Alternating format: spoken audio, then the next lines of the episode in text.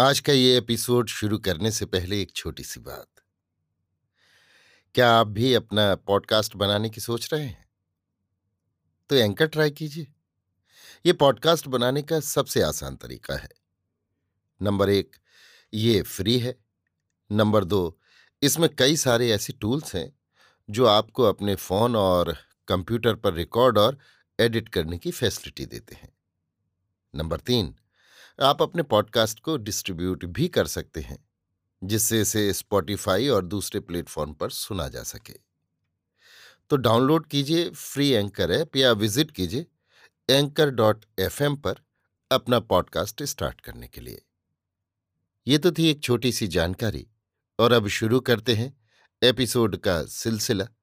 तो आज के एपिसोड में लीजिए सुनिए आचार्य चतुर्सेन शास्त्री के लिखे उपन्यास गोली के चवालीसवें भाग, हत्या का प्रयत्न को, मेरी यानी समीर गोस्वामी की आवाज में। एक घंटे में ही डॉक्टर नायडू का बिस्तर गोल हो गया। ज्ञात हुआ कि एजीजी साहब बहादुर के खास हुक्म से वो कहीं किसी खास केस पर नियुक्त होकर जा रही हैं। उसके साथ एक नर्स भी जा रही थी, पर उन्होंने हरामजादी भोली भाली नर्स को मेरे ही पास छोड़ा। मैं भी उस गुनाहगार को अपने कब्जे में रखना चाहती थी। डॉक्टर नायडू रवाना हो गई और इसके कोई एक घंटा बाद कर्नल रॉबर्ट बहुत परेशानी की हालत में मेरे कमरे में आए।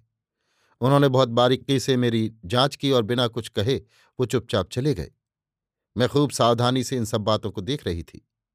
चलती बार जब डॉक्टर नायडू विदा होने पर मेरे कमरे में आई, तब कमज़ोर और दुख सागर में डूबी होने पर भी मैं अकस्मात मुस्कुरा दी। वो मुस्कुराहट उससे छिपी न रही। एक बार उसने भयभीत नज़रों से मेरी ओर देखा। पहली ही बार मैंने उसकी वो भय विह्वल दृष्टि देखी थी।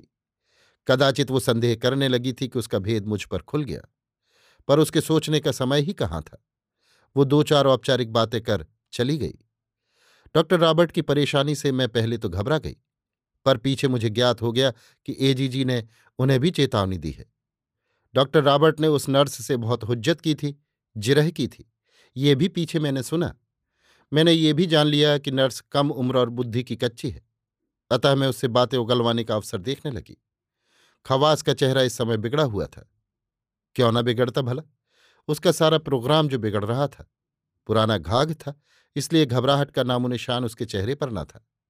कदाचित उसे मेरी कारस्तानी का कुछ पता भी न था। डॉक्टर नायडू के चले जाने की तो उसे परेशानी थी ही, वासुदेव महाराज के आने से भी उसके तन बदन में आग लग गई थी। पर वासुदेव उससे खूब हंस हंसकर खूब घुल घुल कर बातें कर रहे थे। चुहल और मजाक भी बीच बीच में चलते थे। खवास का मन यद्यपि ठीक न था और वो वासुदेव का दोस्त भी न था, पर मन के भाव छिपाने में वो उस्ताद था, अतः वो भी वासुदेव महाराज का साथ दे रहा था। दोनों पुराने खिलाड़ी अपने अपने खेल खेल रहे थे, परंतु खेल का मजा तब आया जब रात कोई चोर आकर खवास को ठोक पीट गया। शोर शप्पा बहुत हुआ, पर चोर पकड़ा नहीं गया, पहचाना नहीं गया।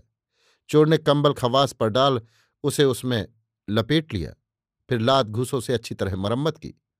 सुबह खवास जब सूजा हुआ मुंह और फूली हुई आंखों पर पट्टियां बांधे उधर से निकला, तब बरबस मुझे हंसी आ गई। वासुदेव महाराज अपने डंडे को सहलाते हुए हकला हकला कर कह रहे थे, बेटा निर्भय राम, खवास का ख्याल रखा करो, वो हमारे पुराने दोस्त हैं। खवास भी समझ गया था और मैं भी कि कारस्तानी वासुदेव महाराज की थी। तीसरे पहर जब वासुदेव महाराज मेरे पास बैठे, तब मैंने कहा, ये क्या किया बाबा जी, खवास को खत्म ही कर दिया। तब हंसकर वासुदेव महाराज बोले, खत्म कहाँ किया, आज जरा सी खोपड़ी से सहलाइए सिर्फ। अब जब तक बेटा जी आप उसे अंतर्धान नहीं हो जाते, उनकी सेवा तो निर्भय राम को करनी ही पड़ेगी। कि क्या कहते हो बेटा निर्भय राम? मैं हंसते हंसते लोटपोट हो गई, और कल तक मैं कैसी भयानक मुसीबत में फंसी थी ये बिल्कुल ही भूल गई। इस घटना के तीसरे ही दिन पुलिस दल बल सहित आधम की। पुलिस के बड़े साहब आए, नौकर चाकर छोटे बड़े सभी भय से कांपने लगे। जो असल कारण नहीं जानते थे वे भांति भांति की अटकल लगाने लगे। पुलिस ने सबसे प्रथम उस नर्स को फांसा। उसने पांच दस मिनट में ही सब भेद खोल दिए। जहर की पुड़िया भी उसके पास से बरामद हुई। उसके बाद मेरा बयान हुआ। अत से इति तक सब बातें मैंने बता दी, परंतु जब मैं बयान दे रही थी तभी अकस्मात खवास ने मेरे ऊपर रिवॉल्वर चला दिया। परंतु इसी क्षण वासुदेव महाराज गरज कर खवास पर चीते की भांति टूट पड़े। खवास का निशाना चूक गया और गोली मेरे कान को छूती हुई दीवार में घुस गई। इसी समय मैंने देखा कि खवास में दैत्य के समान बल था। उसने अनायास ही वासुदेव महाराज को उठाकर दूर फेंक दिया और लगा दनादन गोलियां दागने। एक गोली वासुदेव महाराज की जांघ में घुस गई।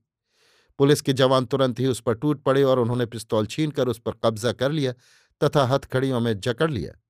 एक क्षण भर में ही ये सब भयानक कांड हो गया।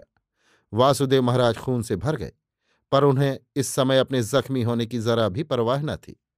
वो हकला हकला कर खवास पर व्यंग्य बाण चला रहे थे और खवास गंदी गंदी गालियां बक रहा था। मैं उस हत्यारी की गोली से बाल बाल बच गई थी, इसलिए वासुदेव महाराज बहुत खुश थे। उन्हें तत्काल प्रारंभिक उपचार के लिए अस्पताल भेज दिया। खवास ने प्रत्येक बात से कतई इनकार कर दिया। पुलिस ने उसके वस्त्रों की भी तलाशी ली और कमरे की भी, मेरे कहने पर कोठी के पिछवाड़े वाले कमरे की भी। वहां से कई संदिग्ध वस्तुएं मिली। उनमें सबसे अधिक महत्वपूर्ण था एक अधूरा पत्र, जिसे वो महाराजाधिराज को कदाचित उसी समय लिख रहा था जबकि पुलिस ने उसे धर दबाया था। पत्र अधूरा था और उस पर उसके हस्ताक्षर नहीं थे, पर वो उसी के हस्तलेख से था और उससे मेरी हत्या की योजना तथा महाराजाधिराज से उस योजना के संबंध पर काफी प्रकाश पड़ता था। पुलिस खवास और नर्स को गिरफ्तार करके ले गई। कर्नल रॉबर्ट ने बाद में मुझे बताया कि मैंने जो पानी एजीजी को दिया था वो बंबई जांच के लिए भेजा गया था और उसमें विष पाए जाने पर ही एजीजी ने पुलिस बुलाई थी।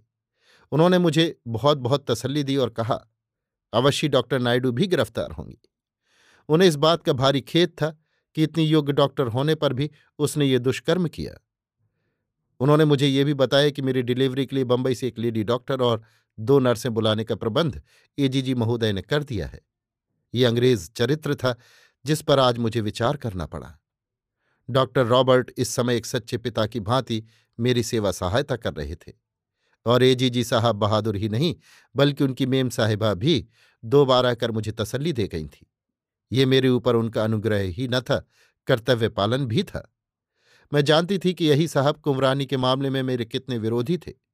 मुझे रंग महल से निकालने में उन्होंने बड़ा बल लगाया था, पर आज वही मेरे प्राणों की इस प्रकार रक्षा कर रहे थे। सच तो यह है कि उन्होंने ही मुझे नवजीवन दान दिया था। मैं मन ही मन उनकी कृतज्ञ हो रही थी और जब जब सारी बातों पर ध्यान आता था तब तब मेरी आंखों में आंसू उमड़ आते थे। मुझे वासुदेव महाराज की बड़ी चिंता थी। बेशक उन्होंने मेरे प्राण बचाने में अपने प्राण संकट में डाल दिए थे। वो बूढ़ा ब्राह्मण अकारण ही अपने प्यार से मुझे आप्लावित कर रहा था। मैं उन्हें देखने और उनका हाल जानने को अधीर हो रही थी, पर कर्नल ने मुझे बता दिया था कि गोली उनकी जांघ से निकाल दी गई है और उनकी हालत सुधर रही है। कोई खतरे की बात नहीं है। अभी आप सुन रहे थे आचार्य चतुर्सेन शास्त्री के लिखे उपन्यास गोली के चवालीसवें भाग हत्या का प्रयास को मेरी यानी समीर गोस्वामी की आवाज में।